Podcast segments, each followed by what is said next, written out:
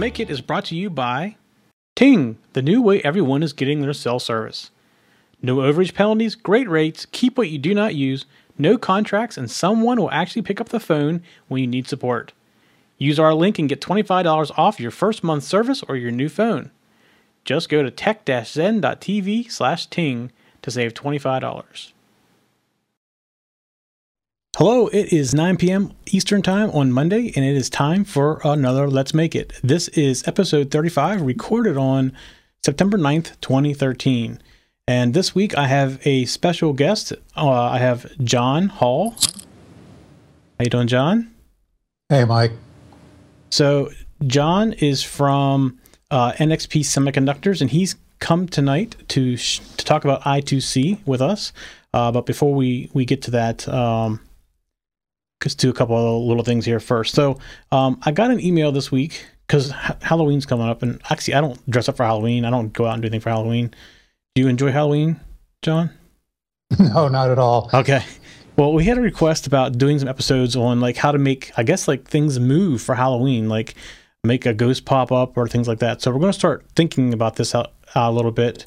Uh, maybe as far as like having Arduino control spooky sounds or some kind of lights or something like that. So if you have ideas, send us the idea and we'll uh, maybe try to put that into a show before Halloween. So maybe you can scare your neighbors or your neighbors' kids a little bit. Um, just uh, real quick, you can watch us on YouTube at youtube.com slash techzentv.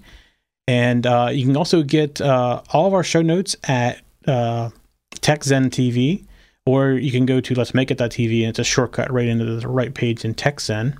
And if you follow us on Twitter, uh, make sure you use the hashtag let's make it if you tweet about anything on the show. We do watch that hashtag and uh, we'll respond um, if we see that. All right. Uh, one last thing, one more marketing thing. Facebook.com slash TechZenTV. Uh, please go out there and uh, do the like. Uh, we're trying to get our likes increased a little bit out there. All right. So this week we have John, and he is an I2C expert. And uh, we've been using a lot of I2C. Uh, and actually, uh, I've been mentioning that the switcher I've been building, I'm actually using it this week to do the switching. So it's here in front of me, and I'm using everything as I2C. Every eight button board is I2C. It's actually one of uh, the chips that John's company sells that controls the LEDs. Uh, I remember the 9635. Is that the model number? That's right. So I'm actually controlling the red, green on the switcher and the different colors, uh, all using that chip. And then the 23017 for what buttons I'm being pressed. So this whole thing is I2C, and I have uh, five different boards right now mounted on here that are all controlled via I2C. So this is a, a very timely topic for me, and I have some questions for John. I kind of gave him a little bit of a, a, heads up already for that one. So, um, John, are you ready to take over and? Start? Absolutely. First, of, first of all, I'd like to I'd like to uh, say thank you very much for using I squared C um, that's uh, keeps me uh, keeps me employed. So let me let me uh, switch over and share my share my screen, and we'll get started on a presentation that I've done for Let's Make It for this week on I squared C.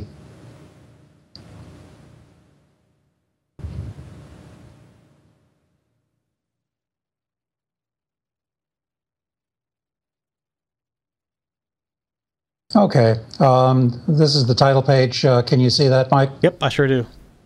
Okay, very good. So my name is John Hull. I'm Technical Marketing Manager for I Squared C products at NXP Semiconductor. Um, we uh, are going to talk about I Squared C, which stands for uh, Inter Integrated Circuit Bus. Now, one of the things that you may not know is that it was invented by Philips Semiconductor, which is now NXP, um, over 30 years ago. Um, it was devised as a simple, low cost way to communicate between ICs in a television set. And of course, back then, Philips was big in television sets. So it was a very timely development. Um, over those 30 years, the specification has evolved. There's probably five or six different specifications or versions of the specifications. it started out as a 100 kilohertz standard mode, and that is what the Arduino wire library defaults to. Um, from there, it went to 400 kilohertz to increase the bandwidth, up to 100. Uh, I'm sorry, one megahertz, which is called Fast Mode Plus. Also included in the uh, specification is a 3.4 megahertz high speed mode, and that was really really designed for smartphone sort of applications, moving a lot of information to an LCD display over a relatively short period of time. And uh, there's also a 5 megahertz ultra fast mode, which is unidirectional, and that is very, very um, uh, direct for um, gaming applications. Uh, you know, Philips licensed the I squared C specification, uh, uh, a lot of the hardware things for many years, and that caused um, many, many variations. So uh, there is uh, something that is um, almost identical, uh, and you can see that in the Arduino, the um, two wire interface. The reason they called it two wire interface is to try and skirt some of the legal situations. But there are a large number of different devices that um, are pretty much exactly the same as I squared C, and that's SM bus. You'll see PM bus for power management bus, IPMI, and ATCA, which is in the telecom world. And actually, even HDMI uses I squared C to set up the communications between the different devices. Yeah, is that, was that what they consider the HDCP protocol? Is that part of I2 I squared C? Yes. See, I never knew that. That was I learned that. That's interesting. So where is the I squared C bus used? I mean, really everywhere. Um, it's pretty well hidden, but um, you know, it is uh, it is a very uh, widely uh, used protocol in cell phones. All of the sensors, the accelerometers, the gyroscopes, temperature sensors, um, they almost exclusively use the I squared C. The other place where uh, the other ICs that you see that uh, um, use a lot of I squared C is EEPROMs. Um, and the reason for that is, is to keep the, uh, the pin count down. And these EEPROMs are used for initialization and configuration um, data storage. Um, so it's uh, that you don't need to access it all the time. You only really need it at power on. And these EEPROMs are used in the DDR4, DDR3 memory DIMMs. Um, and that stores the uh, what uh, what the configuration of the DIMM is, uh, what the speed is, so on. Another place that uh, I squared C is used a lot is in digital potentiometers. And that's for uh, remote adjustment of uh, analog circuits. And the other place that you'll see I squared C a lot is in LED drivers. So even though it is uh, hidden, there is a large, large number of devices being used. Now, what we're going to talk about today is, first of all, um, I'm going to be talking mainly about the hardware. Um, and what I'd really like to talk about is some of the infrastructure of an I squared C bus system. And what I mean by infrastructure is um, not necessarily the sensors, the gyroscopes, all of those sort of things, but really the, uh, the things that you put together to make a system work, an I squared C system work. So the first thing, the first um, acronym that you'll see is GPIO for General Purpose Input Output. And this is particularly good when you um, run out of I.O. pins. And uh, the advantage there is, is you have two wires, two I squared C wires that go into the chip, and eight or 16 uh, inputs or outputs coming out. So this allows you to put the uh, the uh, IC where you really need the inputs or outputs and not route a whole bunch of wires. And this is particularly good for annunciators, for uh, such as switches and LEDs. So somewhat uh, similar to what Mike is doing in his switcher. And then there's various output configurations to drive custom loads. Another thing that um, uh, is a major part of the infrastructure is something called a MUX or a switch. And what that does is takes one I squared C bus and multiplexes that bus onto four, two, four, or eight different I squared C bus. And what that means is, is that you have, uh, if you have a, an address conflict, if you have a, a GPIO, for example, that has the same address as another GPIO, you can use the MUX in between the master and isolate those bus segments. So the MUX, is a, say, is a one downstream bus. You have one upstream bus, which is the master, and a MUX has one downstream bus. A switch will allow you to connect any or all of the downstream buses to the master. So, how does the master determine which one it wants to talk to?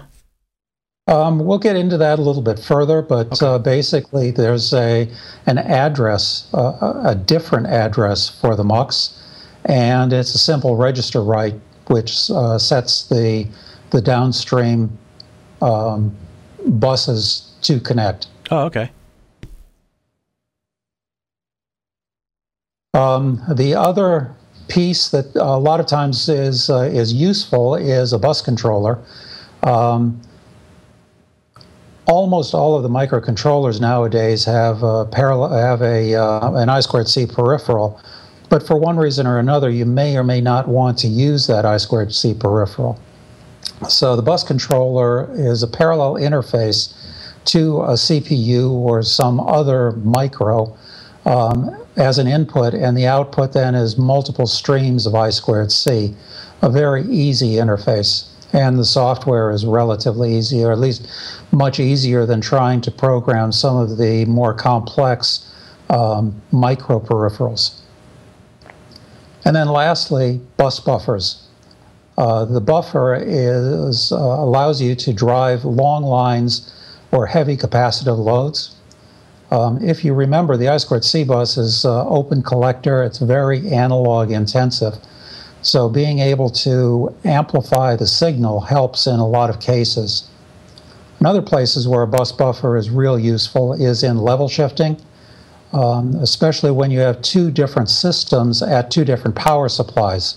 Um, the, the buffer then allows um, different I squared C voltage level uh, on both the input side and the output side.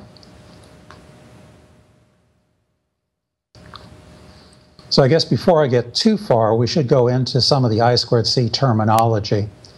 Um, the master is the device that really controls the bus. It's typically um, the Arduino Atmel Micro or something similar. And as a general rule, it's the only device that supplies the clock signal. The slave is typically a peripheral device, and typically it reads the I squared C address and the register address, and then typically writes sensor data back to the master. So one of the nice things about the I squared C is, is it is a bidirectional bus. Um, it allows both reads and writes and we'll get into that a little bit later. Uh, the I squared C address is a hardwired address that each slave um, reacts to. It's limited to 127 different uh, devices, and there are some reserved addresses. One of the problems is that number one, there is only 127 um, different addresses, and in a large system, that may be kind of limiting. The other thing is that there is static enumeration. So typically, you need to hardwire each slave to a specific address rather than um, automatically assigning. Now, there is um, some relief to this, and that is uh, a 10 bit address mode. But again, a lot of times that isn't really implemented, um, so you have to beware there. And again, with some hardware uh, workarounds, it is pretty easy to get around this limitation of 127 or an 8 bit um, addressing mode. The other thing is, is that the outputs or the bus itself is uh, based on open drain outputs, which means that there's an active pull down to ground and you need a pull up resistor to VCC. This is very, uh, the can cause a lot of analog problems because uh, it depends a lot on the capacitive loading of the bus, the speed that you're running at to optimize the pull-up resistor.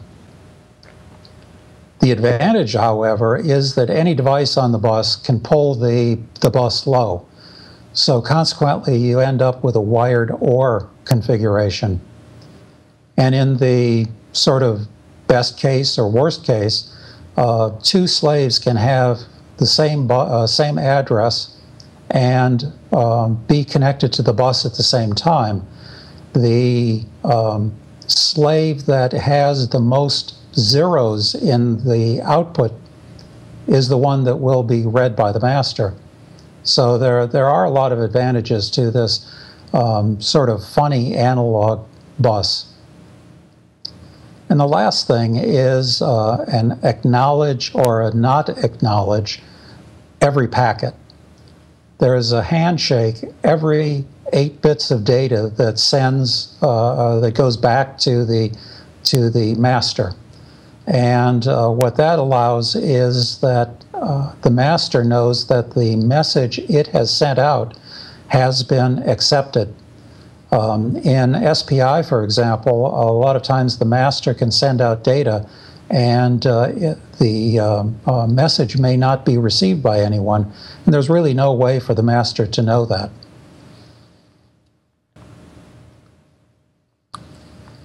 So what I'd like to do is to go through some tips and tricks, some ways of um, helping debug uh, some of the problems that you usually run into in an I squared C system.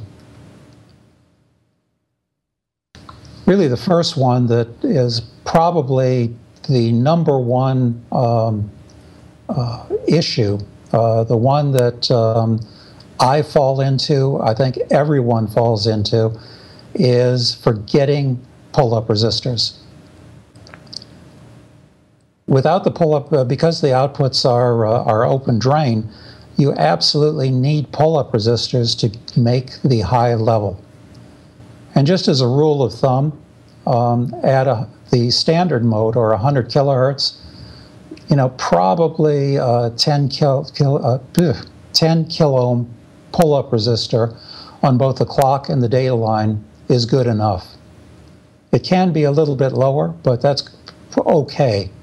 At 400 kilohertz, a standard mode, a 5 kilo, a 5 kilo ohm pull-up is okay. And in the fast mode plus, a 1K typical pull-up is probably called for. Another thing to watch out for, besides forgetting them, is having too many pull-up resistors connected on the I squared C. You can't have a pull-up for each and every slave. Uh, there's only a 3 milliamp pull down uh, capability of the I squared C devices on in the standard mode and the fast mode. So that means if the resistors are, get to be too low, um, you won't be able to make a low level. The other uh, thing that uh, people sometimes run into is being sure that the pull-ups are connected to the correct voltage. Um, the I squared C inputs and outputs are very flexible and robust, but um, you know the, uh, the there is uh, 5 volt buses and 3.3 volt buses, and if the pull-ups are connected to the wrong voltage, um, you won't be able to um, meet the high level. There are a lot of ways of getting around this voltage level translation, and it's really a topic un unto itself. It's, uh, it's a very analog intensive topic. Um, So when you're doing debugging, I guess the uh, the thing is is don't get too fancy right off the bat. Double check that the um, clock and data are correctly wired. In other words, I always switch clock and data and then sort of scratch my head what's going on. And um, eventually I get back around to uh, rechecking my work and seeing that, uh, that uh, I have those two lines switched. Very easy to do. And uh, don't be ashamed of it, double check it every time.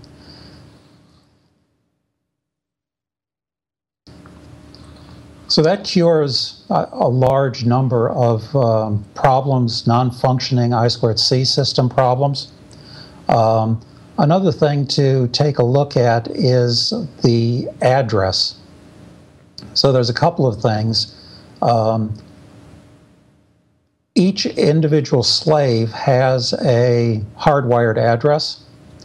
And as you can see in the timing diagram or uh, waveform below, the after the master sends out a start condition and an address byte, the slave must turn around and acknowledge that address. If the slave doesn't acknowledge the address, the entire transmission is aborted. So consequently, uh, if you're looking at the I squared C bus with a scope, this is the thing that you'll see. And you'll know that the, um, uh, the uh, system is not functioning because the slave has not acknowledged the address that the master has sent out. Now, one of the reasons for that may be simply a terminology problem. Um, if you look at the address byte, um, there is typically four bits that are hardwired into the system. And in this particular case, it's the four high order bits 0100 or 4. And the lower three bytes are hardwired on uh, through the uh, slave pins, which um, I guess I should have put X's in instead of the zero. So that's B3, B2, B1, um, which allows you to put eight of, of the same peripheral on the bus by simply varying the hardwired I squared C address. So in this particular case, the address that we show here is a 4 0 in 8 bit format. There is another format that is uh, a lot of uh, development tool software uses that's called 7 bit format, which ignores the read write bit on the far right hand side and shifts everything one bit to the right. So, in that configuration or in that terminology, this I squared C address is 20. And In an 8-bit format, it's a 40. So be careful about the, um, the terminology being used because this naming convention always causes problems.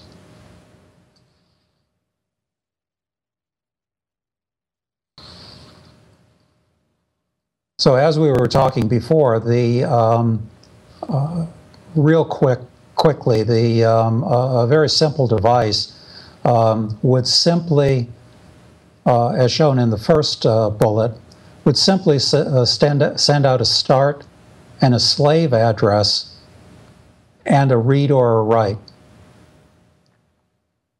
In this particular case, um, and then the, uh, the, the next byte to send out would be register data. And all of these are acknowledged by the slave.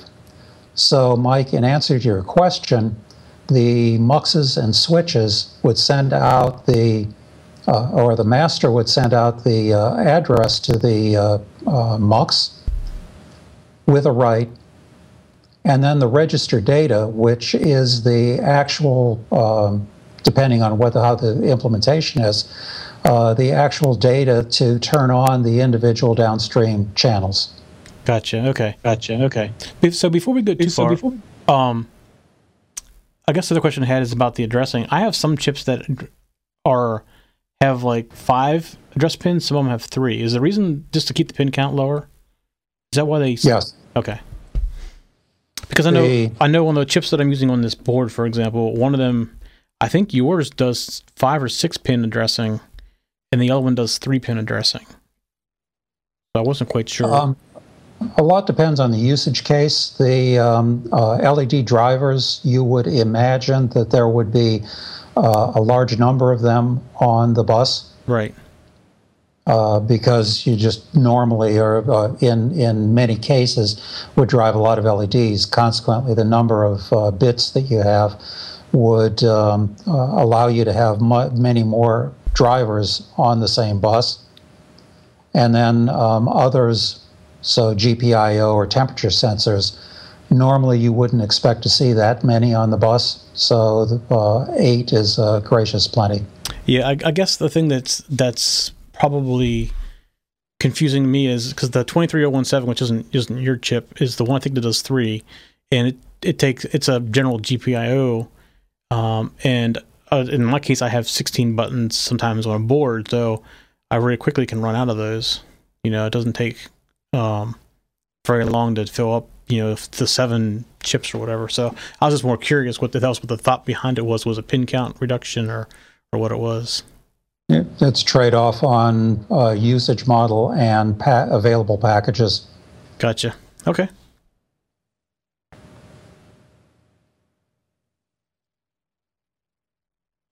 So going uh, going back to the uh, complex device, the second bullet, um, the protocol is that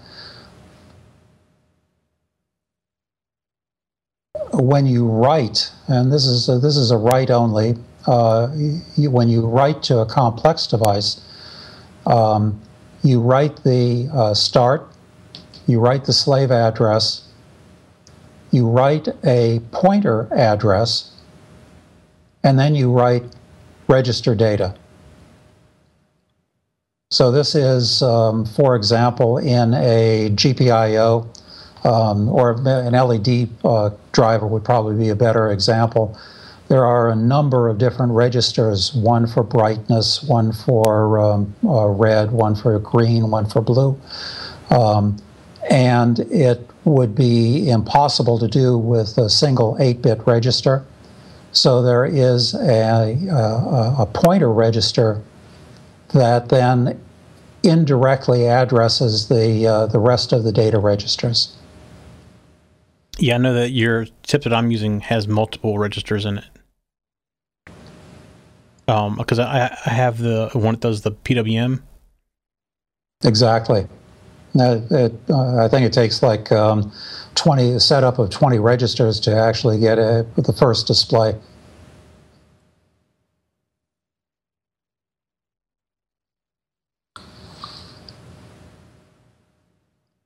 Um, now going to the read, uh, what we have is uh, a simple device.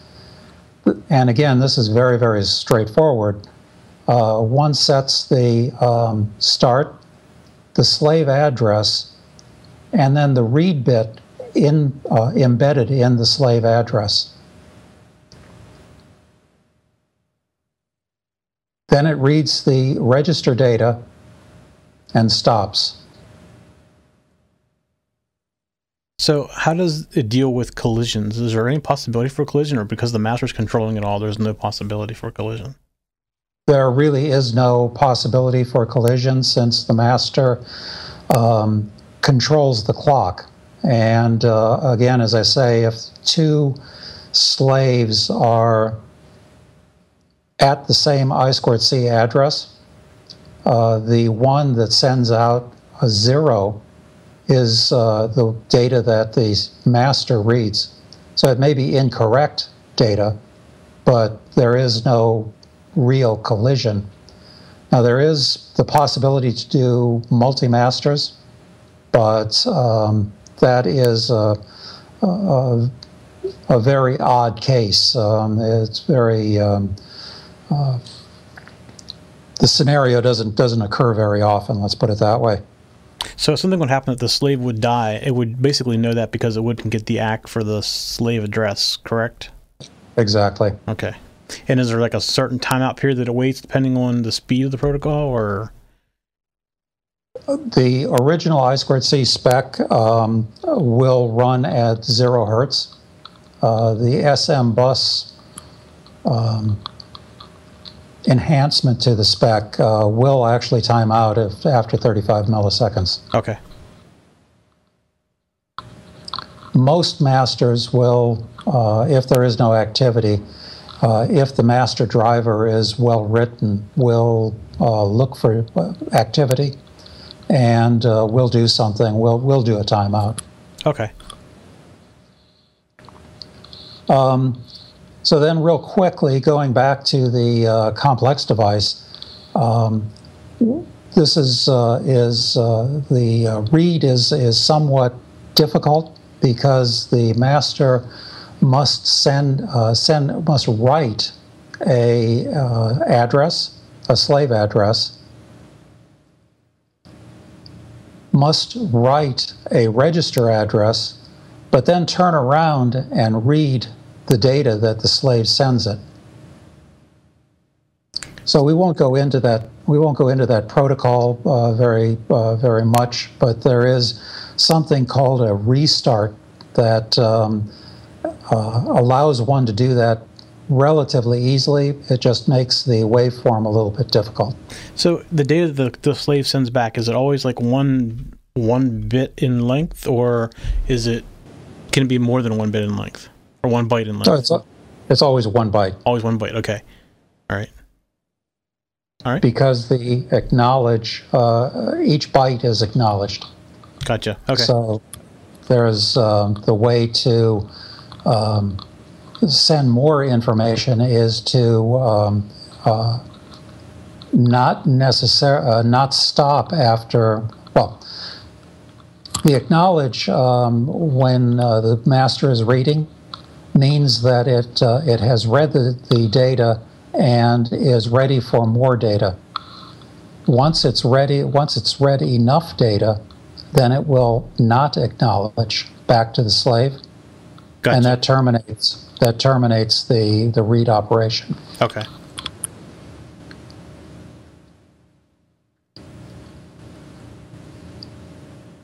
So I'm uh, taking way too much time here um, the uh, uh, some advanced topics that uh, that we were talking about. This is the multiplexer that we were talking about before. On the left-hand side, an Arduino is a master, and on the right-hand side, four temperature sensors, all with the same address. So 90, uh, 90 hex normally you, that would not be a very good, or it would be impossible to put all of those four temperature sensors on the same bus and get four different readings. There's just no way to uh, to access them. So the one way to do that is using a MUX.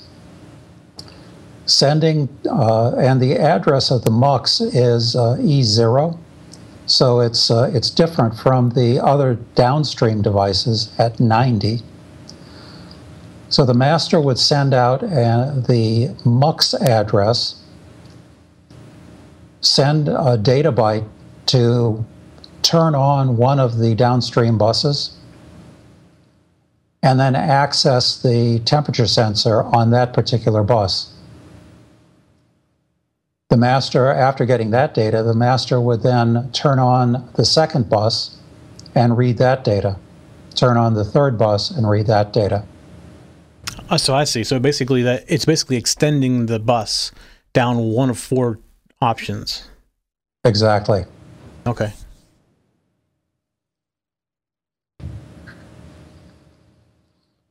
The other piece, uh, or another um, advanced topic, which is very um, um, interesting but um, sort of difficult to explain, is the uh, bus buffer, I squared C bus buffer. So if there are too many slaves on the bus or you're working with long lines, that means that uh, you have an increased amount of capacitance on the bus. And remember, we have pull up resistors. We don't have active drive driving that bus capacitance. So the pull up resistors and the bus capacitance determine the rise time. What can happen is that the rise time gets so long that it won't meet specification. Consequently, you need the bus, a bus buffer, an amplifier, to divide the bus into segments and isolate the capacitance on each segment. So, what's the the distance you think is the max distance for uh, something without a bus buffer before we start having problems? It, it, it depends on uh, what what sort of wire you're using, how fast you're running. That's why I say it's a, it's an analog problem. It really is depends on so many variables that uh, you need to do the calculation for each and every one. Um, you know, I do a lot of uh, funky things in the lab, and I usually don't have a problem with wires that are, um, you know, two feet long. Okay. I start running problems at, uh, at like three feet. Okay. So one meter is probably uh, a, a, good lab number, but uh, for production, it's probably less than a foot. Okay. The, the interesting thing about bus buffers is remember the I squared C bus is bidirectional and there is no direction pin. So um, it is a very challenging design to make a functioning bus buffer uh, at the high at the I squared C higher speed modes uh, work correctly. The other thing that a bus buffer is uh, is good for is um, they normally can allow or uh, permit different voltage, uh, power supply voltages on the, if you will, input and output side, or the A side and the B side. And uh, this is good if you are running uh, a 5 volt master and 3.3 volt slaves, for example.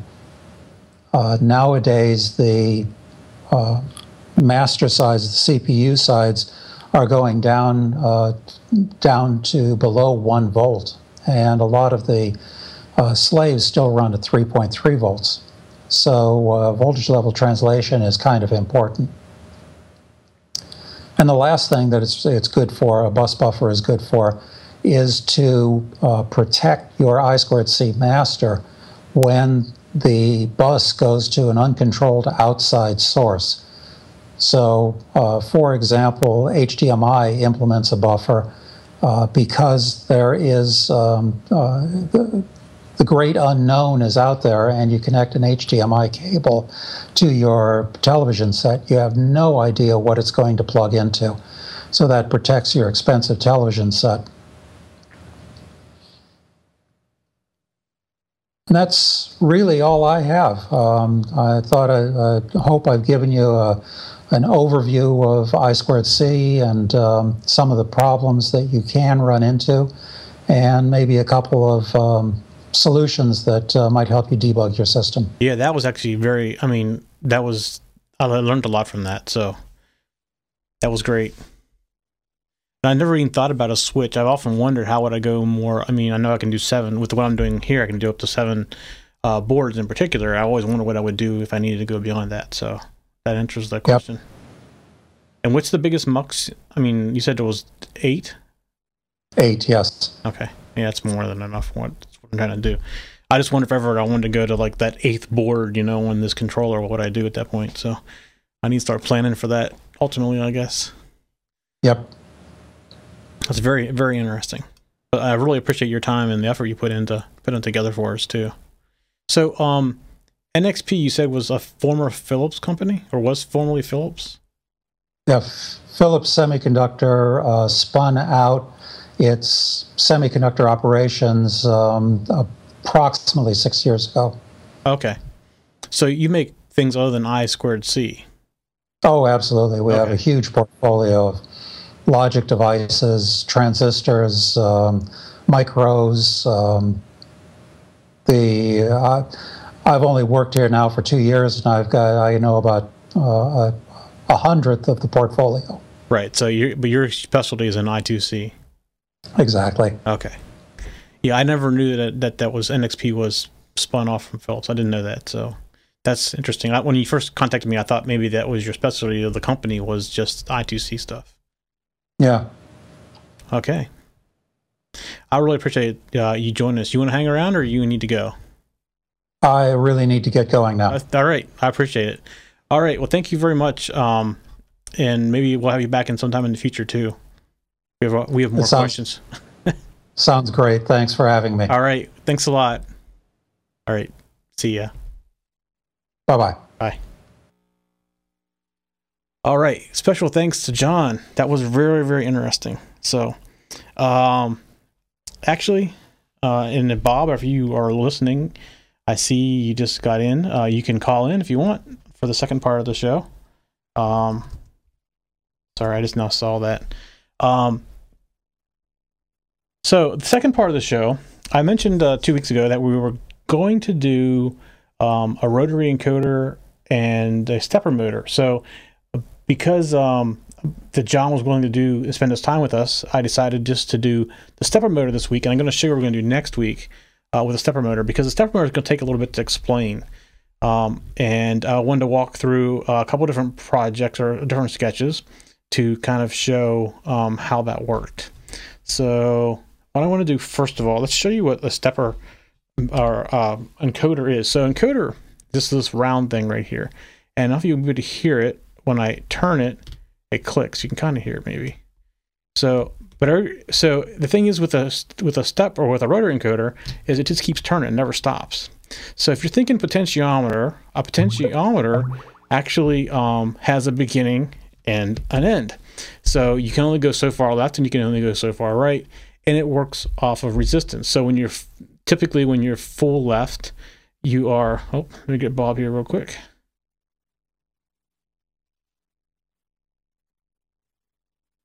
You there, Bob? Oh, hold on. How are you there? I'm here. There you go. I'm very late. That's okay. I'm very sorry. That's okay. so, um, say hi, Bob. Hello. um, okay, so what I was talking about there was uh, the potentiometer is typically a, it it starts and stops at a location.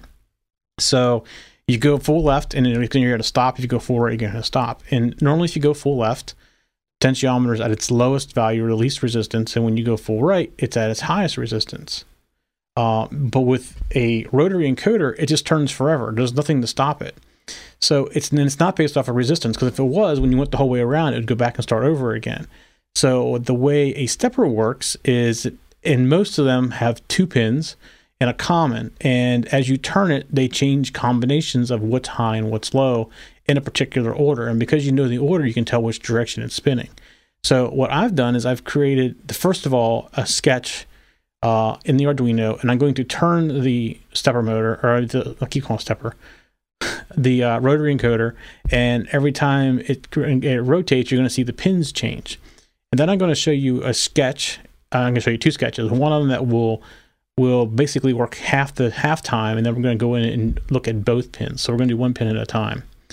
So uh, the first thing I want to do is get over here to the Arduino code. And let's see.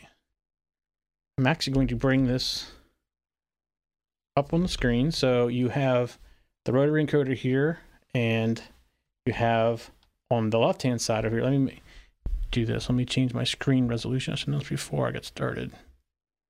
So you can actually see this.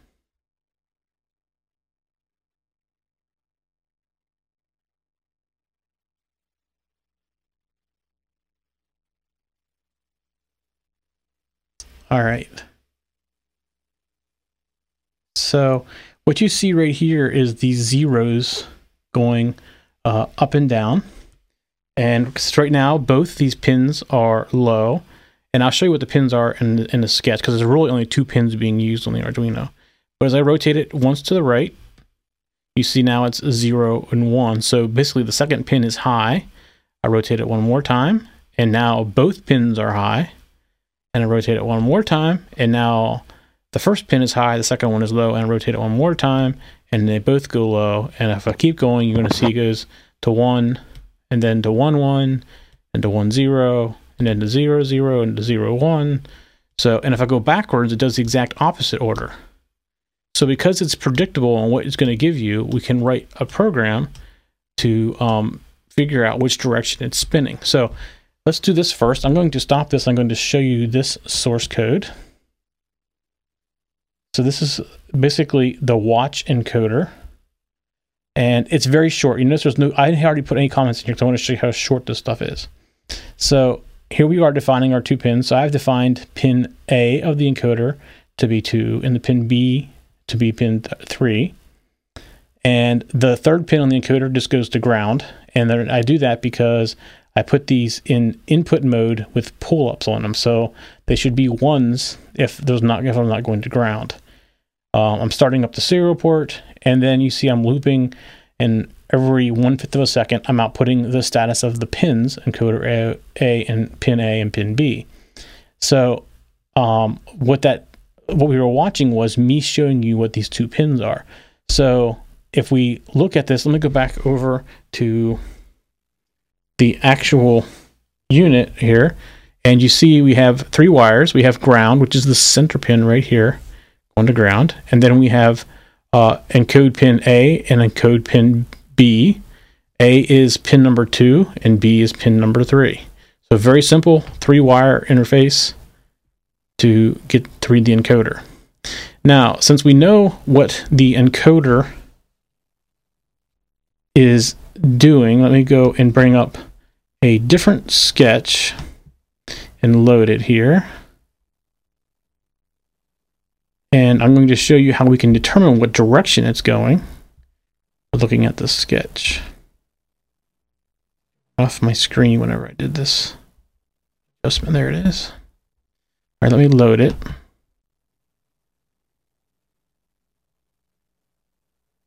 All right, it's been uploaded.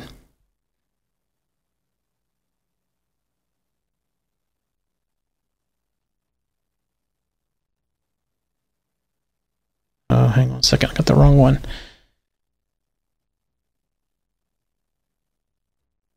Let me open this back up again.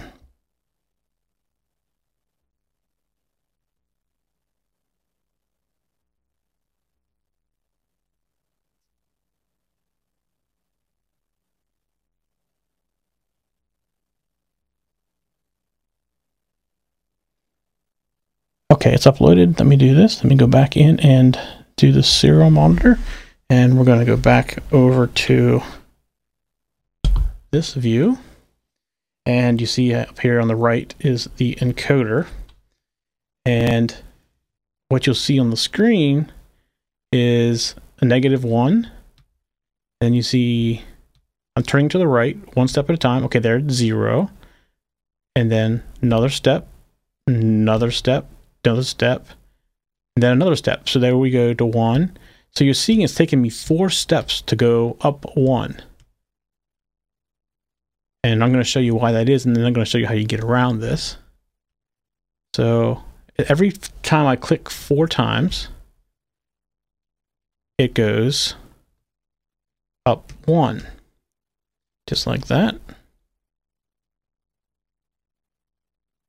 So, and going the other direction, if I go back four times, it goes down one. If I go back four more times, it goes down one. You can hear me spinning and clicking it. So it it does not it's not very accurate at this at this rate. And what I'm going to do is going to show you the code that we're running right now, and then I'm going to show you the code to, that you get around that with. So let's first of all look at the basically the same code as before. You see I have the pins defined as two and three.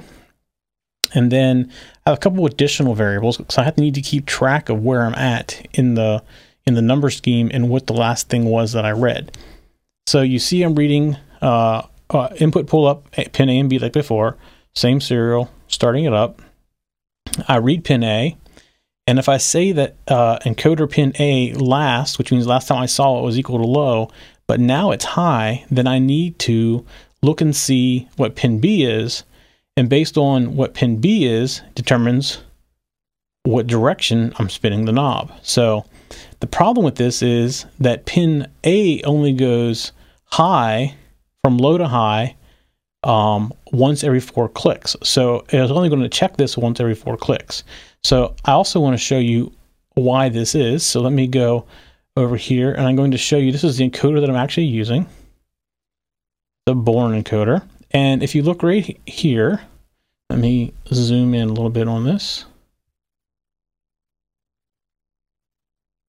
Come back down. So if you look right here, you can see that we have our a and B channels and see channel A is on top, channel B is on the bottom. So as you're rotating it clockwise, it goes when A goes high. If you look at B and it's low, then you're going clockwise. And here goes A high again, and it checks and it's low. So you're going clockwise. Where if you look at A going high, so you're going counterclockwise, you're going to notice that it goes high when B is high, going counterclockwise. So by comparing the two states of these, you can determine which direction you're turning. So if we go back over and we look at the actual source code, and let me uh, make this a little bit bigger so we can see it.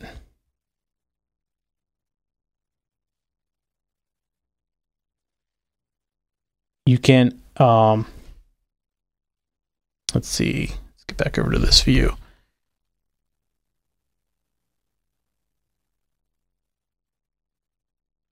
you can see that we're only comparing pin A when it transitions from low to high. So what we need to do is we need to be look at every transition of both A and B. So what I'm going to do is I'm going to open up the other one, which I have here, which is the second program that I wrote. And again, uh, very simple. At the top, you're going to see everything's still the same. Uh, but you see I've added this encoder pin B last, so I can keep track of that. Uh, doing our input pull-ups right here. Let me bring this up a little bit bigger.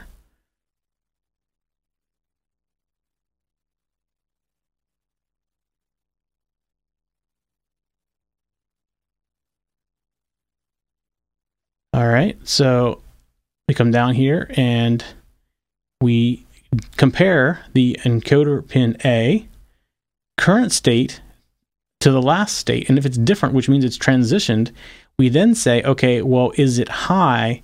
And if it is high now, since we know it's different, it's changed. If it's high now and encoder pin B is low, we know that we are going um, counterclockwise. Where if it's low now, because it just changed, but uh, and yeah, and then B is high, we're still going counterclockwise. So we know these two conditions mean we're going counterclockwise. If it's not equal to either one of these conditions, then we know we're going clockwise. Now, if encoder pin A didn't change, it's possible that encoder pin B did change. So we're going to go over here, to look, and if can, encoder pin B has changed, then we do the same comparison. Is it has it just changed to high, and what is pin A, which is it low, or is it just changed to low and encoder pin A is high?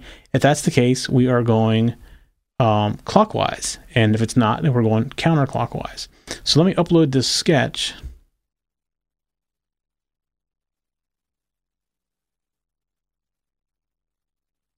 And we're going to look at the serial monitor. And you're going to watch me turn it. And every click that you hear, you will see it goes up, just like that and it goes down just as easy. So it works both both directions uh, very quickly, much more accurate than what it was before. So you hear every click that it goes, it goes up or down. So that's a rotary encoder. And now I'm going to put a link to the same website the, of the encoder I'm using. There's many different encoders out there. I have some that have lights in them. I have some that you that have switches in them. So when you push on them, they turn a switch on. This is a, the one I have here is a very basic three pin encoder and it just has a common pin and it has uh, an A and a B pin. So if you come down here and look at the diagram, Uh, we get past all their stuff. Here somewhere.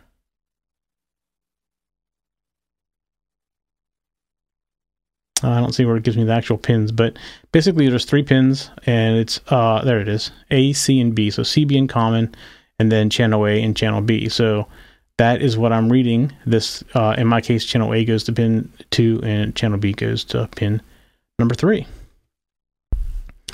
So it's uh, very simple after you think about it. It takes, and you know what? It took me a little while to write the code because I had to read through this. I had to go right to left. So if I'm turning it clockwise, I had to say, okay, when A goes high, I know I'm going clockwise if B is low. And I had to walk through the logic in here uh, to, to figure it out. And actually, here's a great example right here is this little D is like an indent. So you can see uh, every time it clicks and you go right or from left to right. And then you can go right to left and you can write the logic around it. But I'll have the source code out there and you can see the logic. And they all seem, all the ones I have seem to work very similar to, if not exactly the same. They just have different features. Like I said, some of them I have are lighted. I have one that's RGB. So there's pins for the RGB LED and there's switches on some. So um, they're all all very very similar. All right, I think that is it for the week. Um, so let's see, get back here. Where'd Bob go? Oh, there you are. I forget where you are. I moved you to the other Skype. I'm still here. Yeah, let me get your volume a little bit higher. So, did you get to watch any of the the stuff with John? Uh, no, I didn't. I I got in, and first thing I did was get into the live chat and uh, ask if you wanted me to join. Yep. Sorry. So- I, how long were you waiting for? I saw that. I had it kind of hidden on my screen. So. Two minutes, Oh, if okay. which which was fine because I needed time to uh, get the lights set up and uh, get the camera on. Gotcha. So yeah, actually, um, he did a great job on the I2C stuff, and um, he definitely a good resource. I'm actually, I, I'm actually using uh, the control source that I designed tonight, so I'm switching with it. So you see me bouncing around trying to find out where things are because they're not all labeled yet. Ah, okay. But I'm actually using it, so it's functioning good. okay. imagine- well, I It's all Uh, I2C based.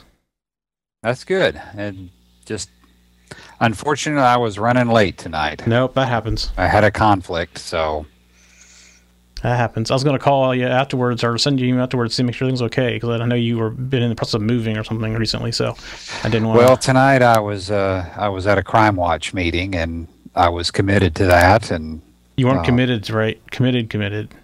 no, I was not committed. Committed. Okay, just I was committed to go and and and say something. So yeah, uh, so and it I didn't realize until about four o'clock this afternoon that I had a conflict with the show tonight. It just uh, the the right side of my brain and my left side were not communicating That's today, okay. unfortunately.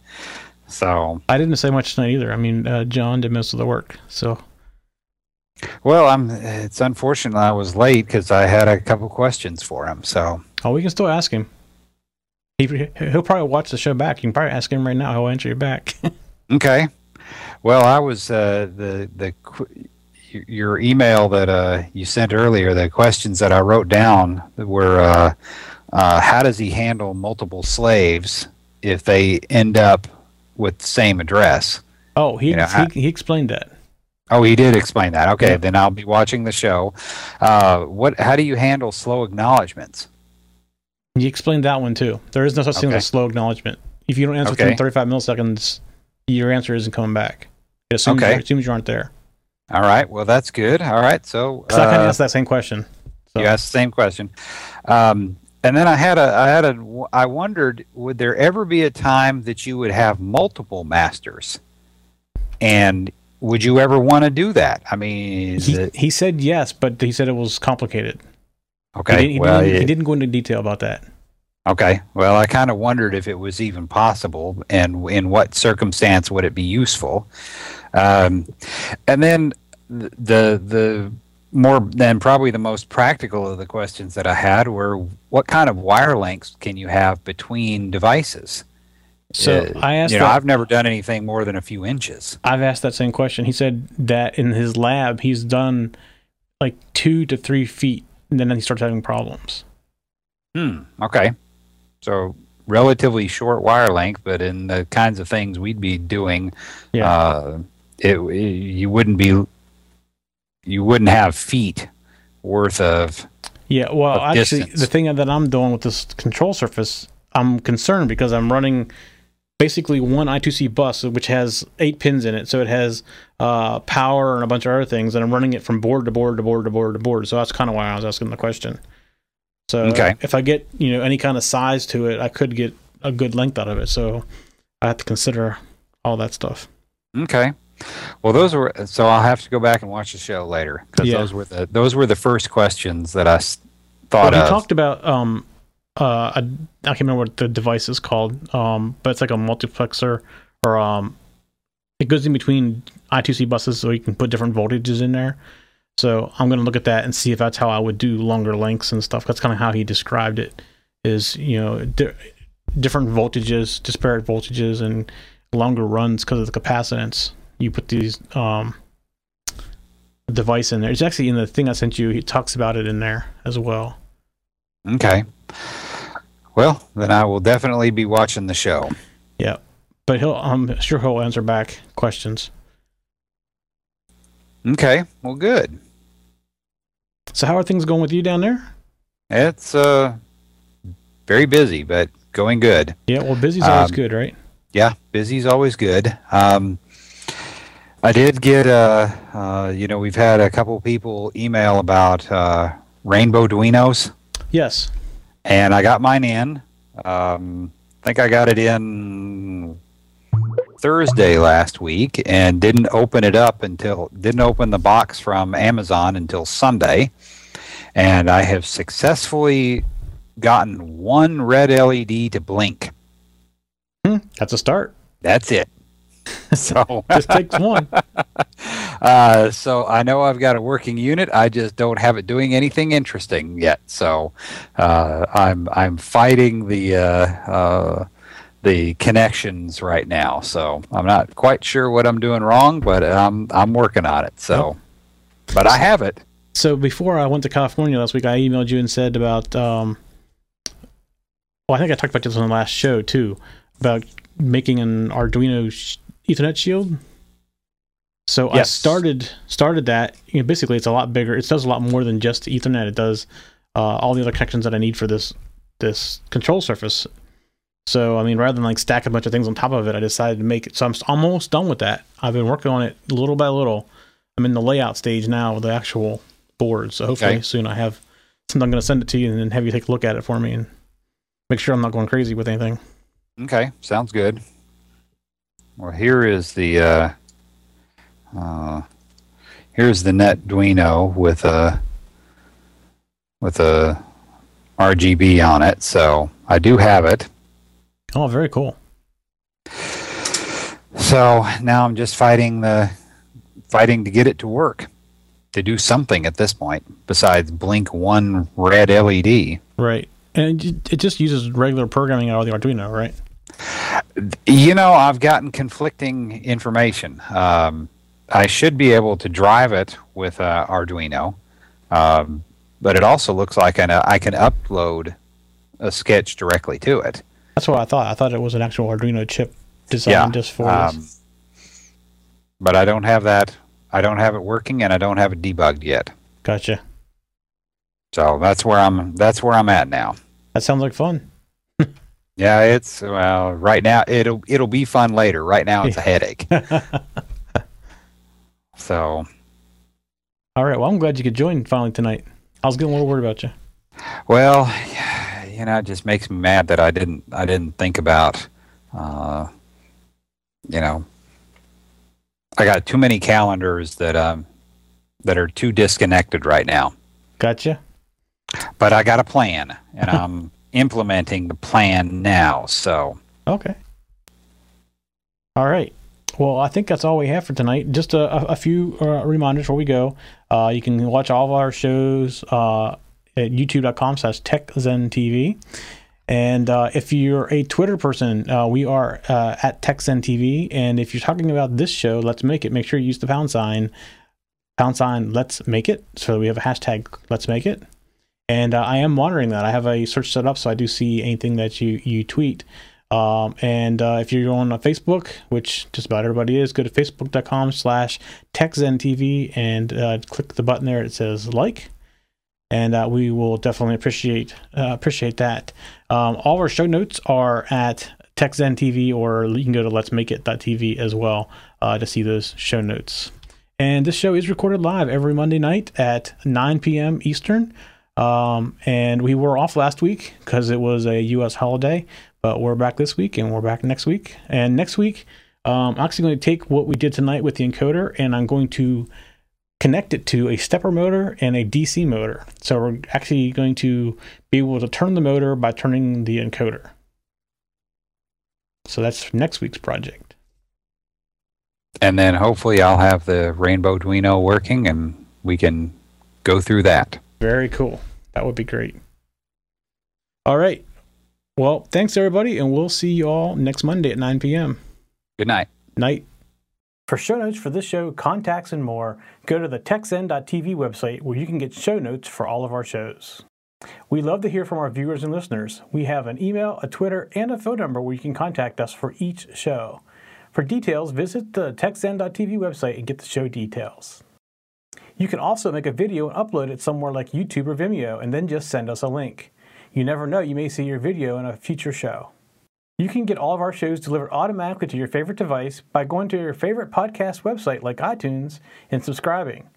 Each of our shows also has a YouTube channel you can subscribe to to get regular updates. Our shows are also available on most internet radio networks like Stitcher and TuneIn Radio. You can also watch and listen to our shows on Xbox, TiVo, and Roku. You can even find us on your Zune.